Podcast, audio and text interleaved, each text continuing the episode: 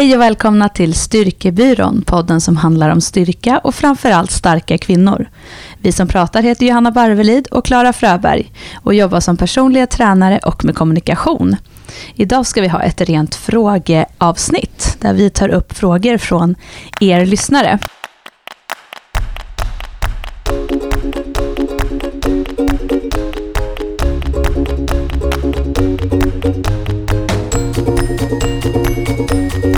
Vi vill börja med att tacka för alla frågor som vi har fått både på Facebook, Instagram och via mejlen.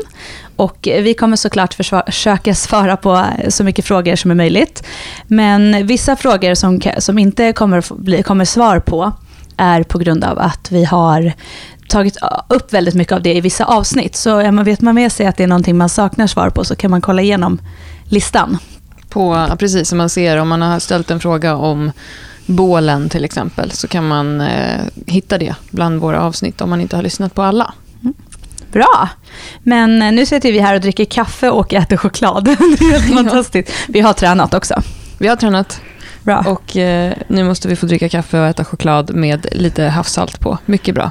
Ja, men ska underbart. Vi, ska vi dra igång med lite frågor? Och sen mm. så ska vi bryta av med lite spännande saker som händer här i, i mitten av avsnittet tänkte jag. Precis, men eh, du Johanna har ju gjort väldigt bra insamling av alla frågorna inför det här avsnittet och har delat in dem lite i kategorier.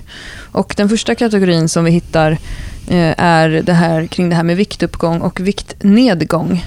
Mm. Vad säger du om det? Ja, men, vi har ju fått som sagt frågor både gällande det här med att gå upp i vikt, att man faktiskt eh, eh, upplever att man har svårt att gå upp i vikt, eller att man rättare sagt att man tränar tung styrka och sen så går man ner väldigt mycket i vikt. Eh, och den specifika frågan handlade om att det var en person som tränade, vad jag kan se, väldigt mycket. Alltså både kondition och tung styrka. Och ville egentligen lägga på sig lite mer. Och det det handlar om egentligen, beroende på vad man än, hur mycket man än tränar, vill man gå upp så behöver man ligga i ett litet överskott med energi. Alltså det vill säga att man måste få i sig mer än vad man gör av med. Och då spelar det egentligen ingen roll om man tränar 10 pass i veckan eller om man tränar 3 pass i veckan.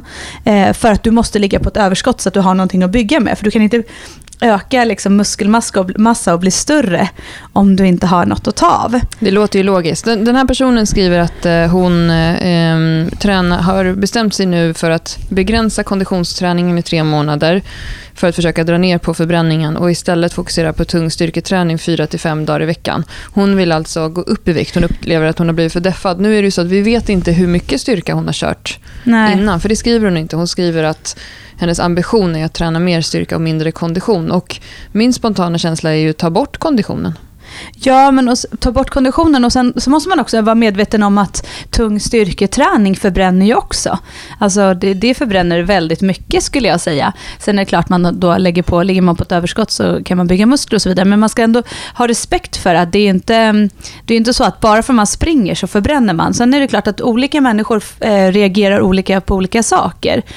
Eh, men, men det är inte så att det främsta är att om du springer så bara förbränner du mer. Du, så det är ju väldigt beroende på. Men, men jag tycker att generellt om man skulle säga någonting till en sån person som verkligen känner, som jag upplever att hon har ett problem, då skulle jag säga dra ner på styrketräning till kanske tre gånger i veckan mm. och se till att få i dig ordentligt med bra eh, energi och näringsrik mat så att du inte går back på energi.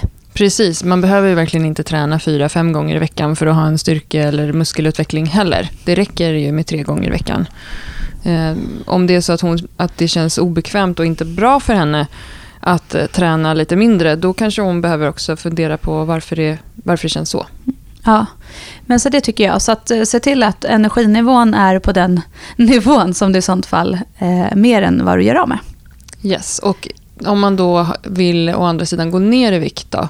Alltså att man känner, vi fick flera frågor om, från personer som skrev, skriver om att man har en ganska stor övervikt enligt dem, att om man behöver, man har ett behov av att gå ner 20-25 eh, kilo. Vi, eh, vi vill alltså här understryka att vi skiljer på en person som, har, som behöver gå ner i vikt och en person som upplever att man vill gärna gå ner några kilo. Alltså, ja. ja, men precis. Skillnad. Och de som har frågat här är ju personer som själva säger att de har en övervikt på typ 20-25 kilo. Mm. Som de faktiskt känner att de behöver och att det finns ett behov av att gå ner. Och, eh, jag skulle säga att och så har det som frågan är, är då, så ska jag fokusera på styrketräning överhuvudtaget eller ska jag göra andra saker? Eh, och eh, som sagt, det är olika från olika eh, vad heter det, personer och det som vi alltid kommer till är, de flesta svaren egentligen skulle vi vilja säga att det beror på. Men vi ska försöka ändå så här, vi, vi får någonstans förklara varför vi säger si eller så och därför kommer svaren kanske inte alltid blir klock, klockrena för en person, men vi försöker att generalisera så mycket som möjligt. Men det man kan tänka på att har man så mycket övervikt så skulle jag säga att det är kosten och vardagsmotionen som har en, spelar den största rollen. Det vill säga att man behöver få ordning på att man faktiskt har en kost som fungerar. Och det kanske inte handlar om, eller nej, så här ska jag säga, det handlar inte om att jag tycker att man ska lägga sig på en diet, utan det handlar om att man behöver hitta en balans i sin kost. Och det är ju jätteolika beroende på hur det ser ut. Men det jag skulle säga där är att göra små förändringar som ger stora skillnader, nummer ett. Att inte gå in och ändra allt eller förbjuda eller ta bort, utan små saker som gör stor skillnad i kosten. Och sen så att man rör på sig, alltså promenera, vardagspromenera. Eh, och att man gör det då utöver det lilla man rör sig i, liksom, kanske till och från jobbet, utan att det faktiskt handlar om rena promenader. Eh, det skulle jag säga är fokus. Men sen pratade vi om det här innan och det här med styrketräning, om man ska ha det eller inte. Och där har ju du en tanke, Klara, som jag tycker att du kan lyfta. Ja, men jag tänker att eh, om det är motiverande för personen, att man känner att det känns roligt och kul, då ska man absolut göra det. Sen som du säger så kost och vardagsmotion kommer man långt med också. Men sen är det också så att även för en person som har eh, många kilos övervikt, så att få mera muskler i kroppen gör ju också att du får en högre förbränning över hela dygnet. Det är ju också bra för kroppen när man går in i en mer nedbrytande period, om man vill ligga på ett underskott att samtidigt eh, bygga upp kroppen med styrketräning. Däremot kan det bli så att om man är en person eh, som har väldigt lätt för att bygga muskler, då kan man tycka att styrketräningen, eh, att, att, att vågen inte går lika fort som man vill. Men det är ju bra att träna, men däremot så behöver inte alla, man behöver inte träna eller det, hur kan man säga det här utan att låta dum, men det, det räcker ju inte att bara börja träna. Så som många gymkedjor kommunicerar. Nej. Att liksom, vill du eh, beach 2016, börja mm. träna. Så enkelt är det ju inte. Nej, ja. men för att, det är ju, nej, för att du behöver det andra. Om jag, om jag är helt inaktiv i min vardag mm. och sen så börjar jag träna tre pass och så går jag in på ett gym och gör tre pass och gör av med liksom, halv mycket energi helt enkelt för de passen, så kommer inte det kanske att generera i någon jättestor förändring om jag fortfarande äter på som jag har gjort och inte rör mig. Så att, eh, man kan väl säga att kosten och, och vardagsmotionen är nummer mm. ett. Mm. Eh, men att självklart ska man träna om man liksom tycker att det är kul och man känner att det är någonting som peppar en. Men sen ska man också tänka på att personer som bär på väldigt mycket övervikt är också oftast väldigt starka. Ja, precis. Alltså, så att, och det som du sa det här också med att det kanske inte händer lika mycket på vågen, men det kan hända väldigt mycket på måttbandet, vilket jag tycker är nog så viktigt. Precis. Jag, jag har ett jättebra exempel på en sån här person som, som jag tycker är väldigt peppande och väldigt kul. Och Det är faktiskt eh, min första PT-kund som jag nu har hängt ihop med länge. Eh, hon kom till mig och eh, sa liksom, jag vill bli en sån här som tränar. Eh, och Vi började träna tillsammans och eh, hon eh, hade ett behov av att gå ner ett antal kilon. Men hennes huvudfokus när vi började tillsammans var att hon tyckte att det skulle vara roligt att lära sig mer om träning. Och från början så kunde inte hon göra ett knäböj utan att hålla i mig. Jag körde utomhus-PT då, det var innan jag hade ett gym. Mm. Så då höll hon mig i händerna och eh, vi jobbade mycket med backträning, alltså hon fick gå i backe och sen jobba i till exempel tabata-intervaller med kroppen.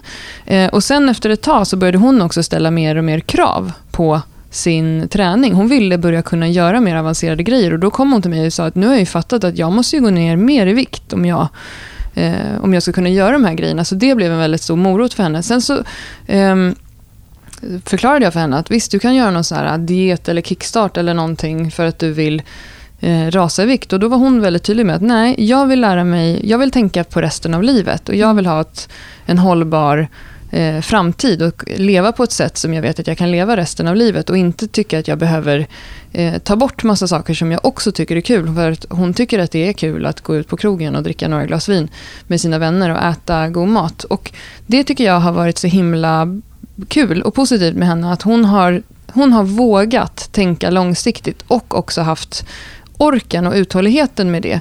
Vilket också nu eh, verkligen har betalat sig i att hon har ju gått ner lite hela tiden men hon har absolut inte kört någon sån här racing, racing mode. Men från början så, så sa hon till mig så här, nej men vadå vardagsmotion? Jag har inte tid med det. Hon hade inte tid att gå 30 minuter om dagen. Nu går hon en timme om dagen, tränar två gånger i veckan, eh, tänker på vad hon äter och för första gången nu när hon åkte på en lång semester så gick hon ner i vikt istället för att vanligtvis gå upp i vikt. Bara genom att vara medveten om sina val tror jag och utan att på något sätt känna att hon har gjort någon stor uppoffring. Och eh, visst kan ju folk säkert tycka att det är jättekul just att få den här eh, superkickstarten. Men ja, för mig känns det så himla... Det är nästan det roligaste som PT för mig. Att få ha varit med på den resan. Och att eh, också att hon verkligen har vågat tänka långsiktigt. För nu är hon ju på andra sidan, eller vad man ska säga. Och känner verkligen att så här kommer jag, så här kommer jag kunna leva resten av mitt liv. Och det känns så himla kul. Och det är ju lite det som vi förespråkar också, även om vi inte pratar så väldigt mycket om, om det, eftersom inte det är vårt fokus direkt, direkt i den här podden. Men just att det är det här balans och långsiktighet, att mm. det finns inte så mycket quick fix. Och det kommer vi komma in på när vi pratar om olika saker, vad man vill bli bättre på. Vi har fler frågor som rör eh, sådana ämnen där vi faktiskt kommer säga att det finns inte så mycket genvägar eller quick fix, utan det handlar om att göra det under en längre tid. Men jag tycker nog om det, så går vi vidare lite på nästa område.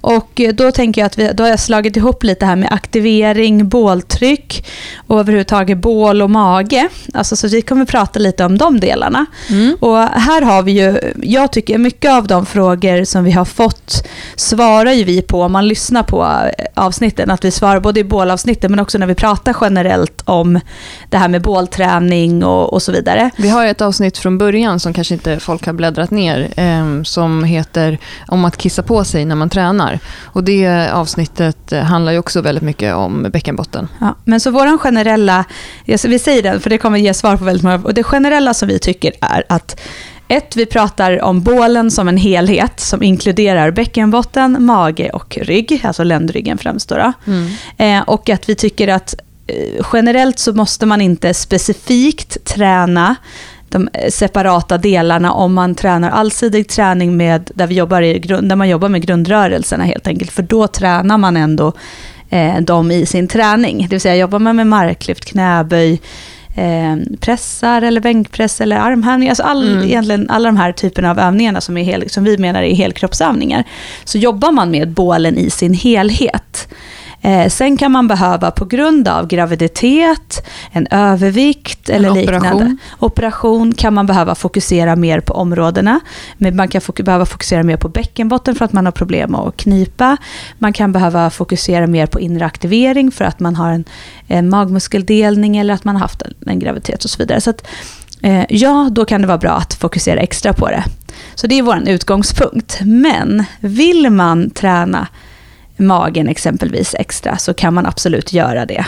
Och då har vi eh, haft eh, har vi ett avsnitt där vi pratar väldigt mycket om just magträning eller slash bålträning då. Eh, vi lyfter ju olika punkter där. Så att då finns det bra övningar som vi tycker är bättre kanske än andra.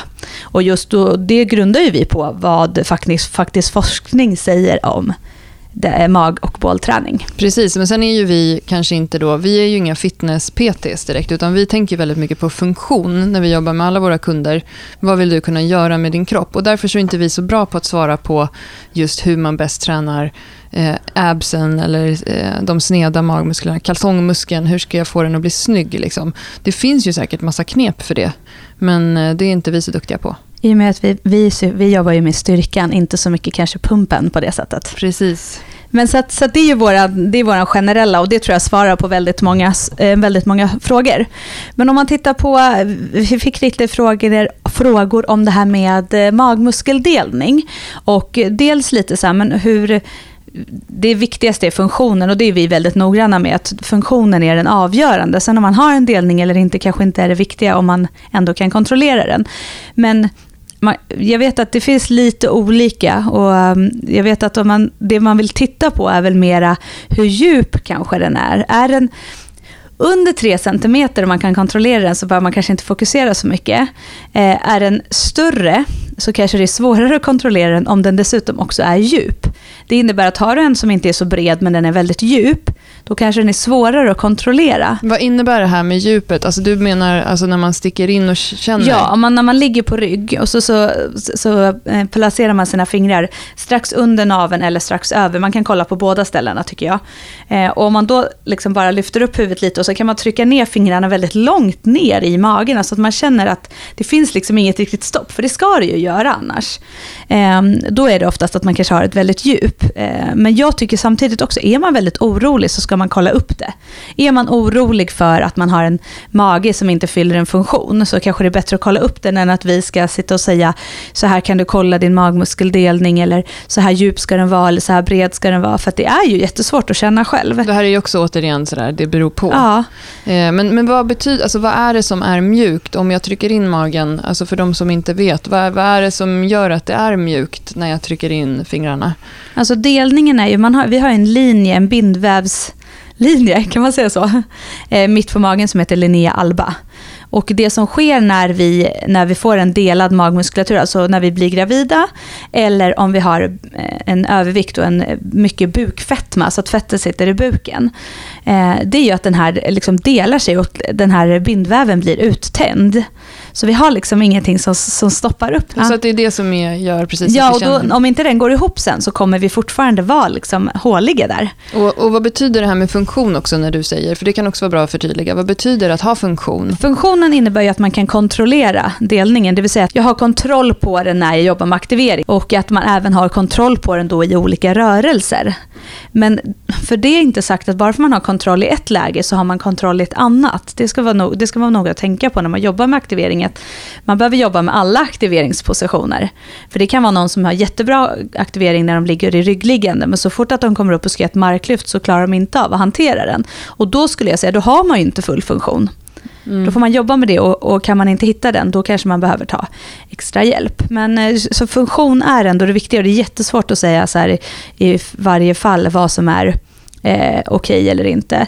Vi fick också en fråga, just det här med om man har mycket mer bukfett, eh, hur man ska göra för att eh, eh känna liksom om man har en delning och det är jättemycket svårare. Och det, för mig är det ju i min, när jag jobbar med det så, så jag, testar jag ju olika övningar och man får kika på och känna i olika, man får titta på hur magen förändras. För att har man en aktivering och gör övningar så så ser magen ut på ett visst sätt. Så då handlar det för mig om att titta på hur ser den ut när hon är aktiverad och när hon inte är det och vad händer i rörelsen. Mm. Så det är jättesvårt att säga så här, förklara tycker jag i ett avsnitt så. Det kan vara svårt att komma in med handen om det, om det finns eh, mycket underhudsfett på magen, absolut. Men också att man kan instruera en person hur det ska kännas, hur ja. det ska uppfattas och sen så får man sträva ditåt. Ja, men som sagt, ligger man på rygg och jobbar, och man får, man, ibland kan man få trycka lite hårdare, men ligger man och så jobbar just strax ovanför strax under naven och så höjer upp huvudet lite och, och, trycker ner fingrarna så kan man ändå känna oftast om det är så att det tar stopp eller om det faktiskt är mm. mjukare, även om man har större mage. Så det, det är väl det om, om de sakerna.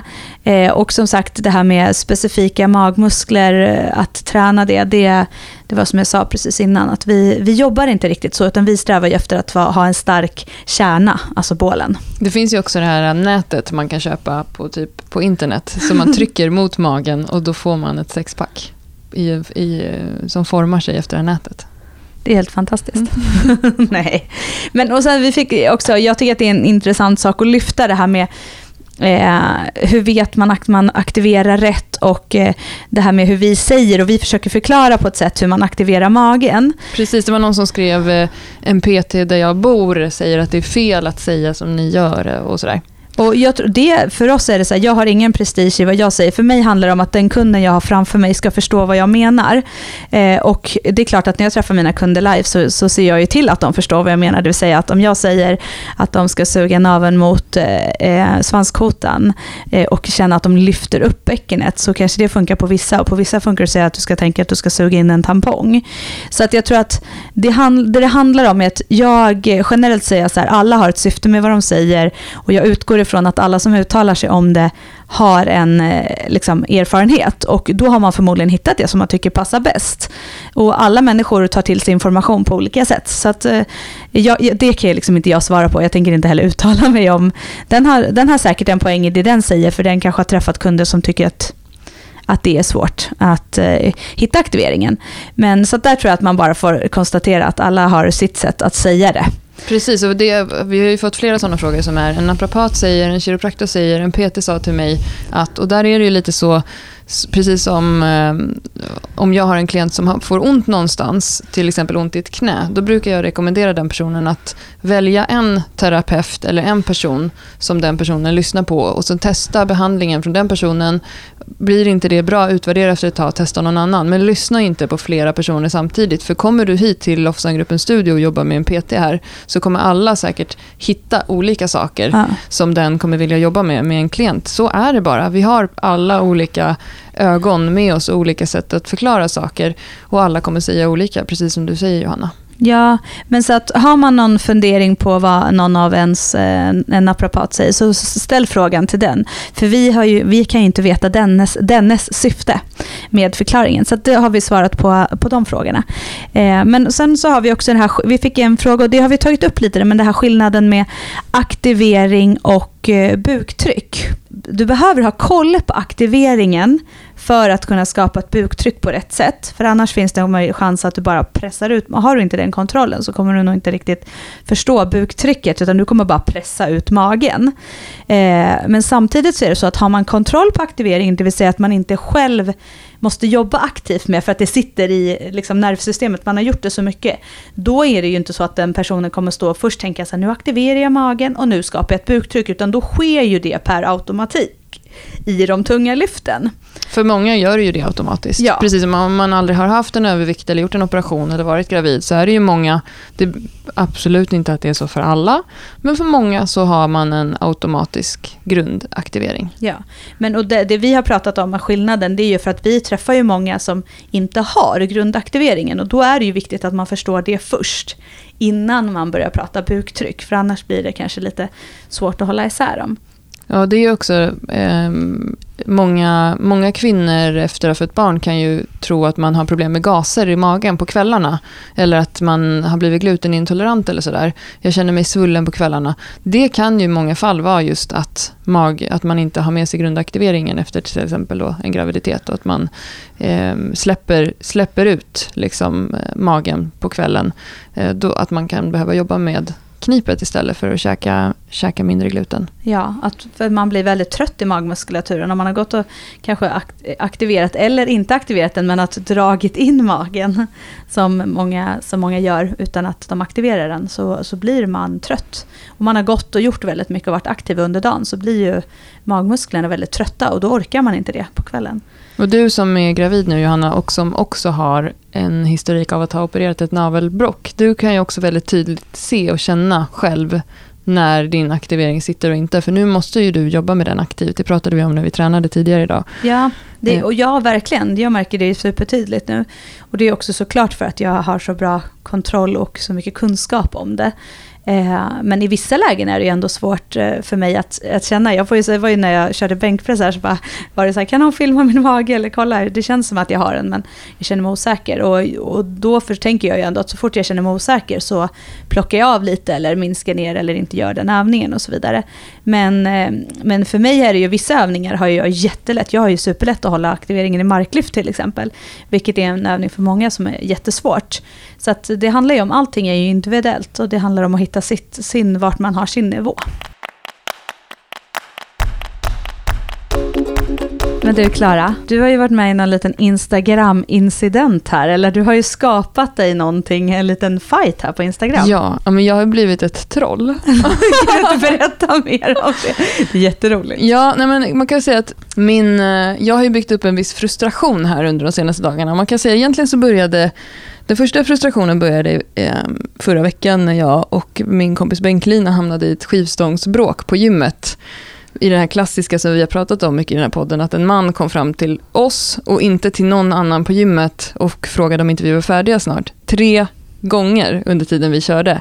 Och vi gjorde knäböj, marklyft och good morning, så vi behövde vara vid det racket där vi var. Eh, och eh, det blev, det blev en ganska dålig stämning. Och, Ska man inte tillägga då att de som stod i racket bredvid, Mm. det var en kille som stod och tränade i racket bredvid som, de inte, som han inte ens frågade. Exakt, tills vi Ja. sa fråga honom. För att den här killen körde nämligen superset och gick iväg i ett annat rum och gjorde grejer. Och kom tillbaka och körde lite knäböj och gick, tillbaka, gick iväg från rummet. Och då sa jag, fråga honom, han är inte ens här. Eh, varför kan, alltså, de kunde väl köra tillsammans? Alltså, det blev inte så bra stämning. Sen så var det så att eh, Lovisa, eh, vår kollega som driver den här studion, eh, hon, är ju, hon är ju en offentlig person, vilket gör att man också får en hel del, man får ju jättemycket beröm, men man får också mycket skit. Hon har 40 000 följare på Instagram, alla kommer inte älska henne. Men hon eh, la ut några träningsövningar i veckan och fick, då var det ett gäng från ett litet gym utanför Göteborg som eh, jobbade där tillsammans och som gick in och eh, hackade på hennes teknik i de här filmerna. Eh, och den som ledde själva hackningen var då en man eh, och skrev liksom, vad är syftet med den här övningen? Kan du förklara varför du gör på det här sättet? Eh, Hur tänker du med extraktionen av och hit och dit och abduktion och adduktion? Och en hög skaderisk var det också, trots att hon hade en 8 kilos kettlebell i handen. Det var Mm. inte så att hon hade en skivstång med 100 kilo på ryggen och Mm. skulle skada sig och sådär. Eh, Hon svarade och bemötte väldigt vänligt och sen så svarade hon också så här, om du vill ta en diskussion med mig om hur jag jobbar så är du jättevälkommen att komma och träffa mig och ta en kaffe. Och då svarade han så här att nej men jag, jag, är, eh, jag är i Göteborg så jag har inte möjlighet att komma till Stockholm. Men då tänkte vi faktiskt, Lovisa och jag, att vi ska höra av oss till honom när vi är i Göteborg nästa gång. Mm. Men det, hela den här grejen gjorde mig väldigt irriterad för jag kände just det här att varför måste folk vara haters på Instagram och gå in och liksom ehm, om man ser någonting som verkar konstigt, där har vi pratat om i vår podd, om man ser någonting som man tycker verkar konstigt så kan det ju faktiskt vara så att en person är på ett ställe och fokuserar på någonting annat eller så vidare. Men och man gör ju det. Alltså den här snubben har ju gjort det för att han vill att man ska klicka på hans profil. Ja, han vill ha fler följare. Ja, och då klickade ju jag på hans profil. Ja. Och då såg jag att han driver ett eh, styrkelyftsgym eh, strax utanför Göteborg. Eh, han är utbildad av Westside Barbell som jag ju har läst väldigt mycket av och sådär. Ehm, och då scrollade jag hans konto och sen så hittade jag då en film där han gör bänkpress med ganska dålig teknik. Han lyfter rumpan i bänkpressen. Ehm, vilket man ju inte får göra om man tävlar och vilket inte är rekommenderat att lära in heller eftersom det blir ett felaktigt rörelsemönster och hämta kraft från fel ställe. Ja, det är helt enkelt Ja. stupid thing att lyfta rumpan när man bänkar. Och då kände jag ju så här, om han nu har utnämnt sig till nätets apostel att liksom gå ut och predika om vilka som gör rätt eller fel på Instagram. Då tycker jag att han kan svara på en fråga om det också. Så då ställde jag en fråga på den filmen och skrev så här, vad är syftet med att du lyfter rumpan när du gör bänkpress? För han hade nämligen skrivit till Lovisa så här, eh, är det så här du lär ut till dina klienter eller någonting? Så då skrev jag, lär du ut till dina klienter att de ska lyfta rumpan när de gör bänkpress och i så fall vad är syftet med det? och nu, det är här jag menar, nu har jag blivit ett troll. Ja, men sen är det så roligt, för sen la han upp en bild till. Ja, då svarade han inte på det. Nej, det har han inte svarat på. Och det, det tycker vi är lite en vinst. Mm. Gud, se, vi, vi tycker det här är skitkul, Ja. men det händer inte så mycket i våra liv. Nej, ja, precis. Så efter det la han ut ett inlägg där han la upp ett, en meme där, där det står så här eh, “Strong people should lift each other up instead of bringing each other down” eller något sånt där. Och det håller vi ju verkligen med om. Ja. Och det var ju det som är, det är därför jag störde mig från början över att den här snubben gick loss på Lovisas Instagram. För vad är det, på vilket sätt, sen kan jag tycka så här att om man är en professionell utövare av någonting och också vill få fler klienter och så vidare, varför då eh, marknadsföra sig genom att klaga på andra.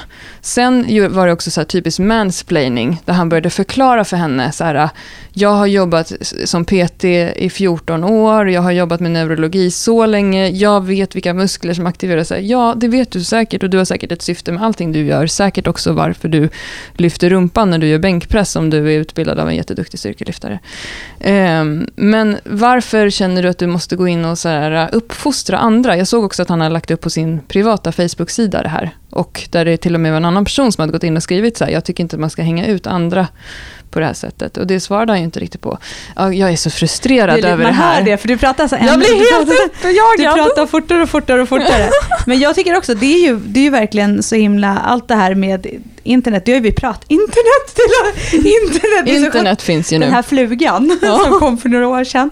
Nej men just det här med sociala medier, att det kommer alltid finnas saker, alltså det kommer alltid finnas personer som, som tycker sig ha rätt att gå in och, och liksom återkoppla saker och liksom som, har, som man kan undra vad syftet är och så vidare.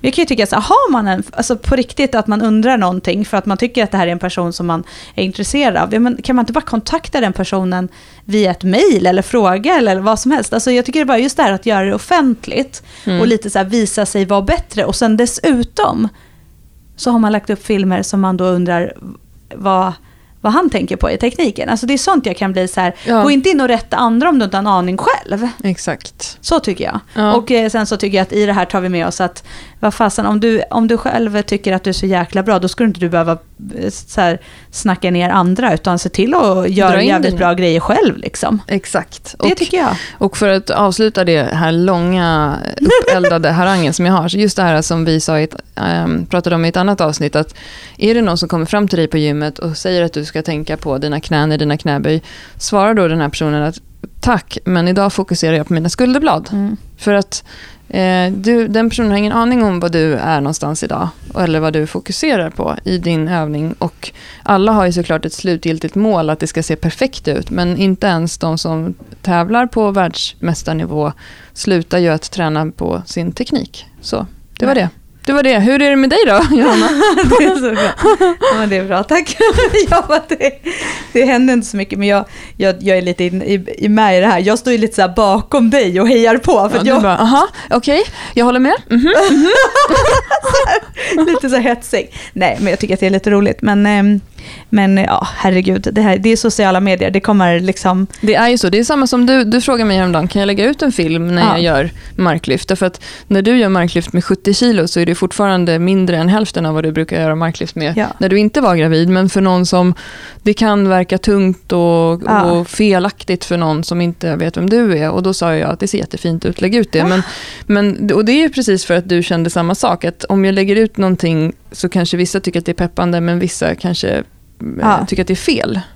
Men jag tror för mig är det viktigt att, eh, att det finns, att det fyller, att jag försöker vara tydlig med vad det är för syfte, varför lägger jag ut det. Eh, men alltså, det kommer alltid finnas de som sagt har åsikt om det. Men, eh, men för mig är det viktigt att tekniken, att den, jag, jag känner alltid att jag vill stå för den tekniken jag Mm. lägger ut, så är det. Mm. Och jag, alltså, om jag får en fråga på det, så är det väl, det är det jag vill säga. Om jag får en fråga på mina marklyft, då vill jag kunna säga så här, jag gör så här därför att. Mm. Eh, det är viktigt för mig, men alla, måste, alla väljer ju själv vad man lägger ut och vad man har för liksom, syfte med det. Ja. Ja, Ta inte skit. detta. Ta ingen skit. Nej, men eh, vet man varför man gör och varför man lägger upp det så kommer man alltid kunna svara de här, om man nu ska behöva svara dem, jag vet inte. Lyft inte rumpan när du gör bänkpress. Ja, då går vi vidare. Nu går vi vidare till några frågor. Men du Klara, nu vet jag en sak Mm. eh, som jag måste fråga dig, för det här säger du ganska många gånger. Mm. Jag också, men det, vi, vi pratar om det mycket, vi har fått fråga om det. Hållfast kropp Ja, pratas det mycket om, men vad är en hållfast kropp? en hållfast kropp är en sån som inte har massa hål i sig. Nej men lite, på, på, nu skojade jag, men på ett sätt så är jag allvarlig också. För vi pratar ju om det här med bålen till exempel, att har vi ett läckage i bålen för att vi inte kan hålla ihop bäckenbotten eller eh, de yttre magmusklerna så har vi ju, då har vi ju ett hål och då har- är vi inte hållfasta. Men hållfast kropp, när jag pratar om hållfast kropp och när du pratar om hållfast kropp så pratar vi om kroppar som är först och främst att de är hållfasta i vardagen. Det vill säga att vi inte har ont. Eh, vi får inte ont av de rörelser som vi gör i vardagen. Vi får inte ont av att sitta på huk, vi får inte ont av att sitta vid datorn, vi får inte ont av att bära matkassar. Vi får inte säga till barnen, nej mamma kan inte leka mer just nu för jag kan inte komma ner på golvet. Eh, det är lite vad jag menar med en hållfast kropp i första steget. Sen nummer två, så är det också så att eh, många som lyssnar på den här podden och många kvinnor som, som kommer till oss för att träna, de vill kunna göra eh, tuffa träningsövningar. Till exempel tunga marklyft, till exempel chins, till exempel tunga knäböj. Och då menar vi att eh, med en hållfast kropp att innan du kan göra de där grejerna så måste du kunna Innan du kan göra chins så måste du kunna hänga i ett räcke, gärna mer än 30 sekunder, eh, utan att ramla ner. Du måste kunna hålla i någonting tungt för att kunna göra marklyft, ha bra greppstyrka. Om du vill kunna göra dips så är en, ett bra tips att kunna bara hänga i ett dipsräcke, det vill säga ha kroppen spänd i den utgångspositionen innan man gör dips, innan man går ner. Du vill kunna vara rörlig för att kunna utföra de övningar, eh, för att kunna utföra de belastade. Eh, ett belastat knäböj måste du kunna göra ett knäböj korrekt utan belastning. Alltså lite att bygga upp grundstyrkan i kroppen.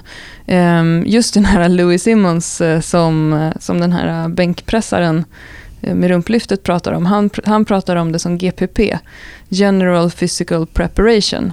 Och det är ju lite det att, som, som vi också brukar säga, att första året som du tränar så räcker det att gå att rycka i lite saker på gymmet. Köra lite kettlebells, göra lite kullerbyttor, öva på att stå på händer. Eh, alltså du behöver inte göra alla de här tuffa övningarna. Och där har ju också Instagram en, en viss del i att många tänker ett steg för långt idag. Eh, många, många vill kunna göra övningar som faktiskt är väldigt tuffa. Kan du dra din kroppsvikt upp att göra en kin, det betyder att du i princip borde kunna göra bänkpress med din kroppsvikt också. Det är ju lika tungt. Men jag tror inte många, så många lägger ihop det. Så det är lite vad jag menar med en hållfast kropp. En kropp som inte går sönder, en kropp som håller i alla grundpositioner. Och som klarar liksom del ett hela tiden. Att man, först, alltså man klarar alltid första steget innan man går vidare till nästa. Mm, och det är lite så här en känsla av att eh, vara, inte en person som välter i vinden. Alltså att, eh, att man kan se på en kropp att om jag eh, liksom tar tag i den här armen och säger tjena, så är det inte liksom någonting som möter mig som känns alldeles vekt och skört. Jag får inte en känsla av att det är en person som, som kommer att gå av. Utan jag känner mer att det är en person som jag kan knuffa lite på, mm. utan att den välter. Jag tycker det var en bra förklaring. Vi, så det, den är vi nöjda med tycker jag. Det är bra. Men du Johanna, vi har också fått eh, en fråga som vi får ofta. Vi får ofta den i våra PT Small Groups, vi får ofta den av våra PT-klienter, vi får ofta den på, i sociala medier och på mail. Det är det här med greppstyrka och handleder. Eh, många säger så här, det är tungt att hänga, jag orkar inte göra, det, det är i greppet det fallerar i marklyften. Vad, vad, vad säger du om det Johanna? Då säger jag att det finns inga genvägar. Eh, för att bli starkare i greppet så måste man träna greppet. Och det är väl lite det vi pratade om förut, det här med quick fix. Att liksom försök inte att hitta de snabba vägarna utan bygg upp hållfastheten. Alltså börja från grunden. Är det tufft när man jobbar med, med marklyft men man tycker inte att för många skriver ju till exempel så här, det är all, vikten i sig är inte problemet utan det är händerna jag tappar, ska jag vända greppet? Fast då är exempel. ju vikten problemet. Men då är det ju det, för att den svaga länken då är ju händerna, alltså är ju greppstyrkan. Och det, vi, för oss är det viktigt att man hela tiden fokuserar på den svagaste länken kommer hela tiden att vara det som gör att du inte kan öka. Det innebär att är greppstyrkan den svagaste länken, då är det den du måste träna upp extra mycket. Är bålen den svagaste länken, är det den du måste träna kanske extra på. Eh, och så så därför så när det gäller greppstyrkan och, och det här med att man känner liksom i underarmar, underarmar och att tappa det, det är liksom greppstyrkan. Att då får man helt enkelt göra mer marklyft på den vikten. För att jobbar du på den vikten så kommer ju greppstyrkan att bli, då kommer det vara det nummer ett som tränas. Eh, och då kanske det inte är fokus på att baksidan eh, får lika mycket träning men att du måste ändå bygga upp greppstyrkan för att kunna öka. Eh, och sen att du, då får man hänga, man får få lite ont i händer för det hör, liksom lite hör det ihop. Du kan inte så här hoppa över att jobba med greppstyrkan eller hoppa över att få ömma händer om du vill bli starkare. Eh, då får man gå ner i vikt och jobba med de vikterna som, som man är nöjd med i sånt fall. Men eh, man, man, man, kan inte, det finns inga genvägar utan du måste träna och det kan man göra då till exempel genom att träna övningen, det vill säga han, eh, om man till exempel pratar marklyft. Jobba med en vikt där du kan hålla ett vanligt grepp.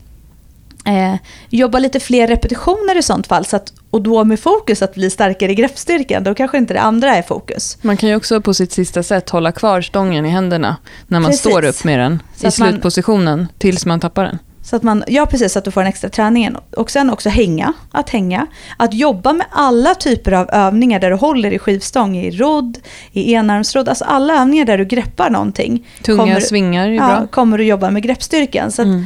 Så att, eh, fortsätt träna. Det finns, vi kan inte säga att så här, jo men gör så här så blir det bättre. Utan det handlar om att träna det. Och sen det här med att vända greppet. Jag, har, jag kan säga, tycka så här, ja, visst om det handlar om att du ska göra en 5 gånger 5 till exempel. Och så klarar du att göra fyra set med vanligt grepp. Men i sista bara går det inte. Nej men vänd greppet i sista i sånt fall då, om du känner att, att det är det som avgör. Men vänd inte i första för då jobbar du för. Då ska det vara i sånt fall att det är precis i slutet kan jag tycka. För att, att då, då kan man väl vända på det. Men jag tycker generellt ska man inte jobba med olika grepp. För du kommer också belasta kroppen lite olika om du alltid har samma sida som du vänder på. Precis. Så, att, eh, så att jag tycker att liksom, försök ingen genväg utan träna upp greppstyrkan helt enkelt. Hänga är ju kungen. Hänga, ja. Och där, vi fick också, har också fått lite frågor om det här med graviditet och att man får smärta i handlederna. Eh, och att det förmodligen då hör ihop med grepp, greppstyrka har personerna skrivit. Och, det är ju så att handleder, när man tänker när man dels när man blir gravid så har vi pratat om tidigare här att man får ett hormon i kroppen som gör att alla leder, allting blir ju mjukare på grund av att vi ska kunna vidga oss och föda ett barn. Eh, dels sitter det i kroppen ganska långt, kan det sitta i ganska långt efteråt. Relaxin. Så, relaxin, att det kan sitta i när man ammar men det kan också sitta i upp till, jag tror att det är fyra månader efter man slutar ammar.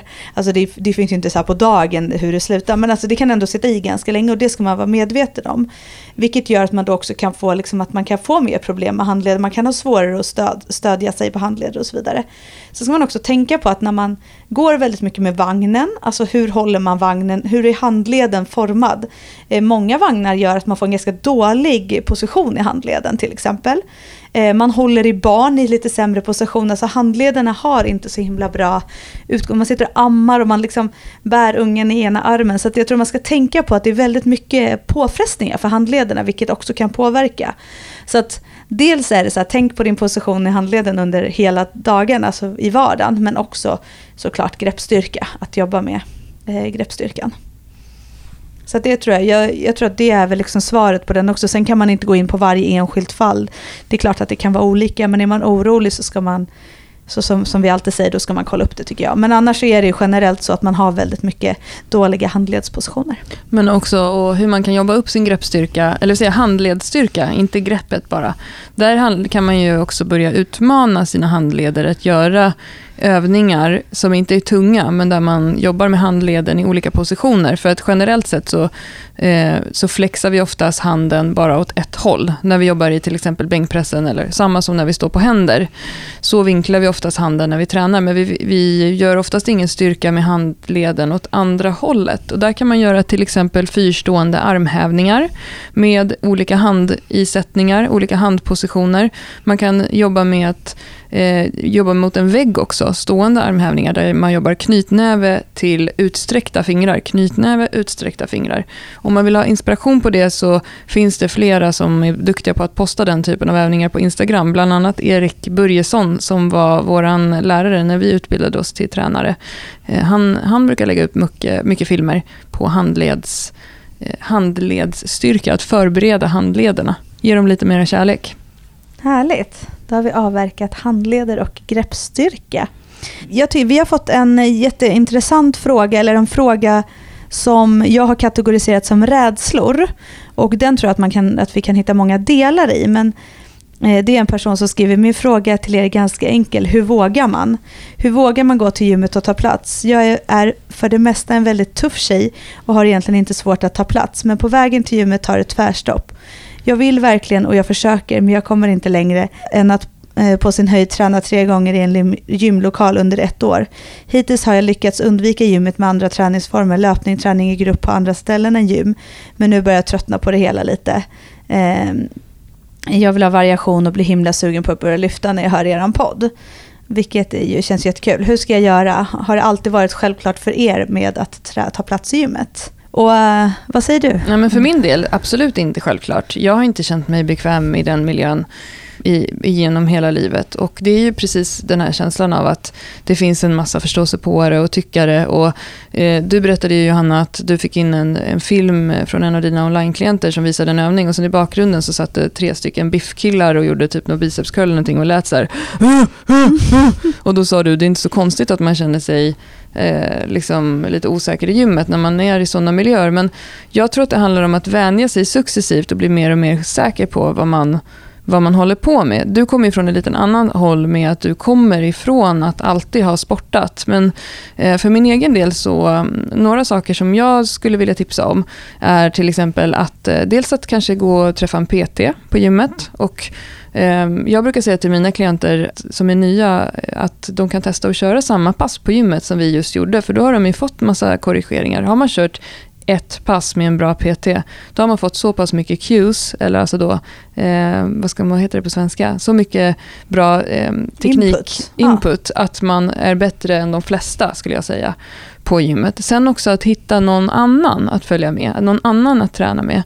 Ehm, att haka på någon som är redan van eh, och liksom gå in i deras safe zone och hänga på dem. Det gör ju också att man vänjer sig lite mera. Men sen är det ju så att eh, de flesta som är på gym är super självupptagna och är bara intresserade av sig själva och tittar mycket i spegeln och liksom, de märker inte ens att det är någon som inte känner sig hemma där. Men jag tror mycket handlar om, precis som om man känner sig lite nervös för att prata inför folk, Ehm, att om man vet vad man ska säga och känner sig trygg med det, så, så känns det oftast mycket bättre.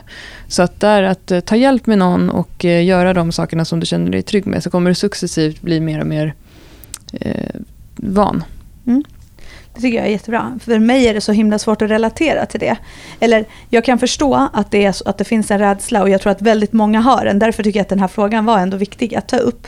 Eh, men för mig, det som du säger, jag har ju liksom, jag är uppväxt i en miljö som är väldigt eh, grabbig och väldigt så här, mm, vad ska man säga, Eh, inte hård, låter så fel, men det har varit min verklighet alltid. Och i hockeyn, alltså jag har ju alltid tränat med eh, folk som har varit starkare, jag har alltid tränat med folk som, sen vet jag inte om de kan mer, men jag vet inte om någon av oss kunde så mycket på den tiden. Men jag tror att eh, det blir ju skillnad. För mig har jag aldrig reflekterat över att jag går in i gymmet och att det är någon annan där som skulle ha åsikt om vad jag gör. Men, men jag förstår det, för att jag har ju upptäckt det mer nu när jag tränar, att det är folk som har åsikter om saker och ting.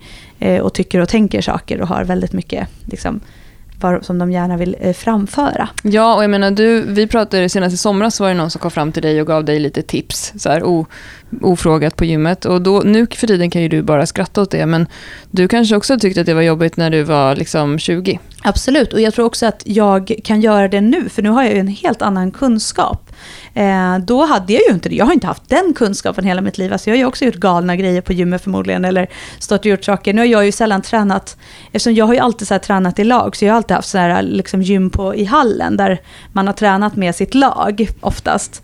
Vilket gör ju också att, att vara i så här, för mig var det ju, liksom, det var ju, har jag inte gjort svin länge, även om jag har gjort ganska, ganska många år nu, men från början så har jag ju bara tränat på ställen där man har varit med sina polare egentligen i laget.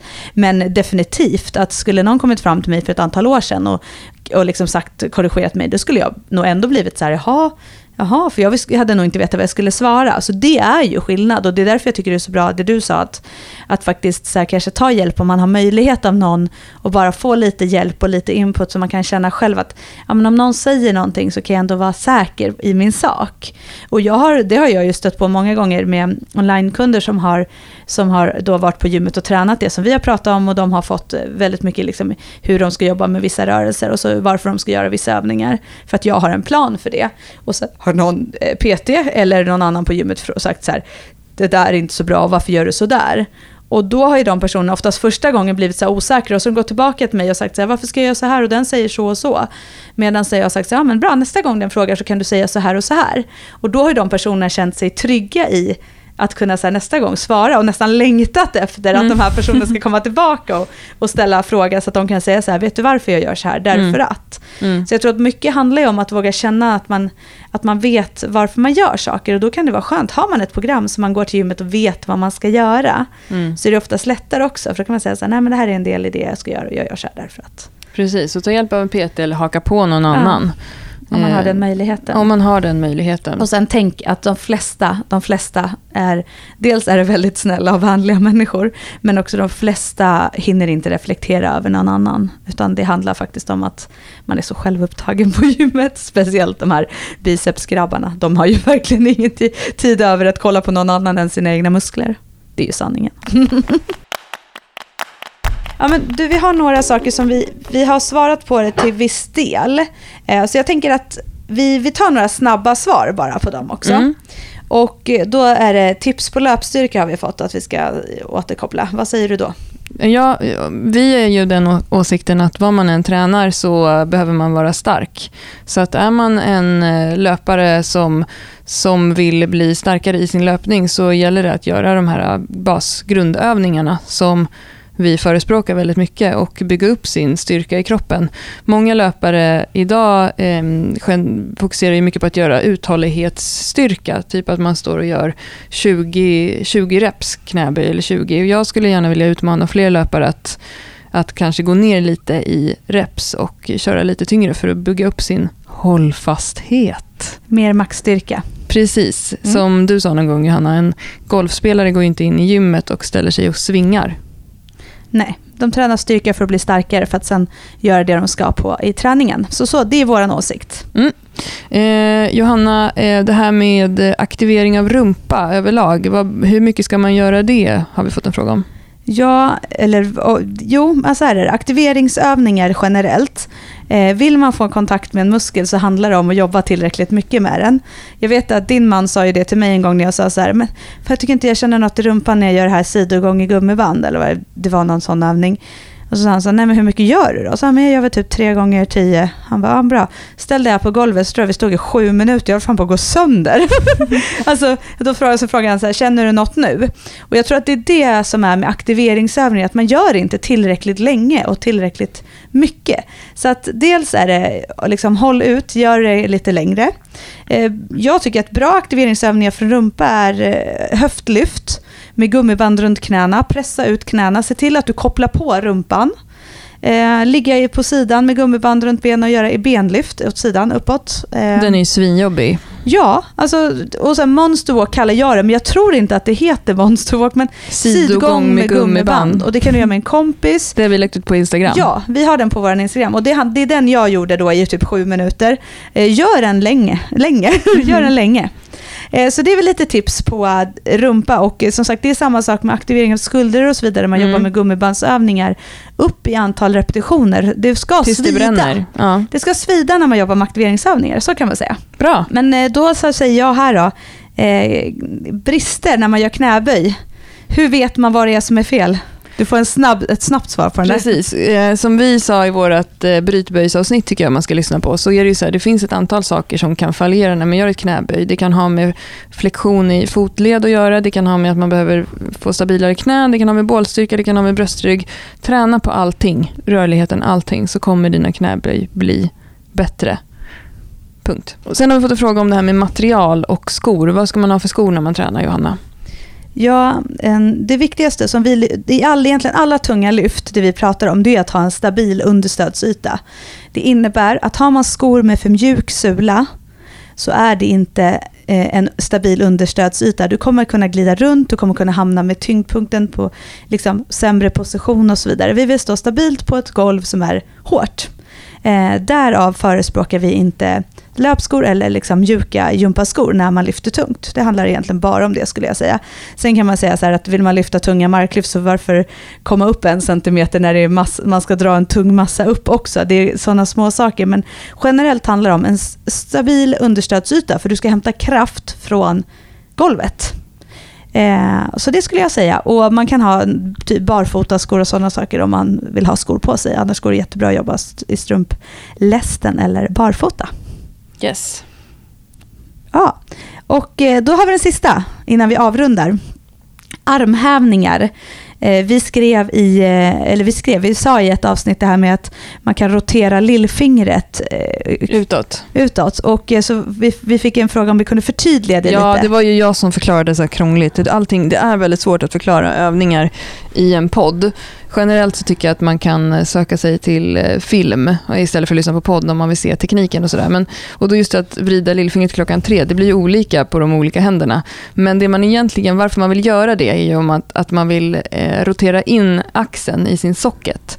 Alltså många jobbar ju med både armhävningar men också till exempel roddövningar. Man jobbar med en hantelrodd eller en skivstångsrodd.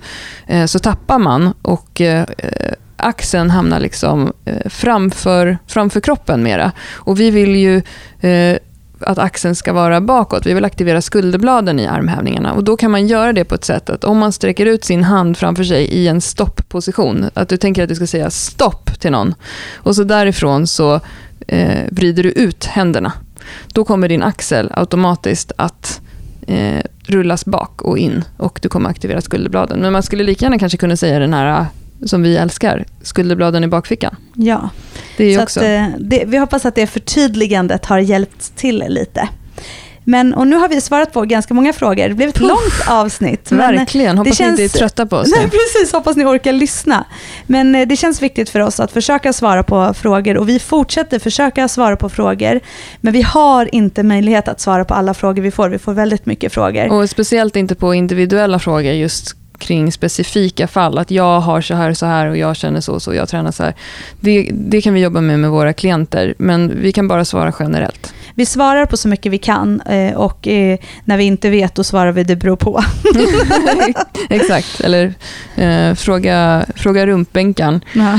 Eh, jag skojar bara, jag ska släppa det där nu. Eh, jag har släppt det. Så, ja, det. fortsätt att lyssna på oss. Vi heter Styrkebyrån. vi heter Styrkebyrån i alla sociala medier också, på Instagram och Facebook. Du kan även eh, mejla till oss om, om du vill det. Men hashtagga Styrkebyrån på Instagram så ser vi det du skriver och försöker gå in och gilla och, och kommentera så mycket det bara går. Eh, stor kram på er allihopa. Tack för idag. Tack för idag. Hej då.